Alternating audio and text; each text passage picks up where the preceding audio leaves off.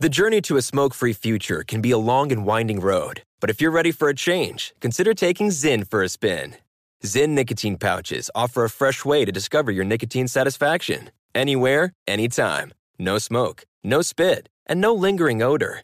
Get in gear with the Zyn 10 Challenge and enjoy 10 smoke free, spit free days for just $5.95. Order online and start your new journey today. Warning this product contains nicotine. Nicotine is an addictive chemical.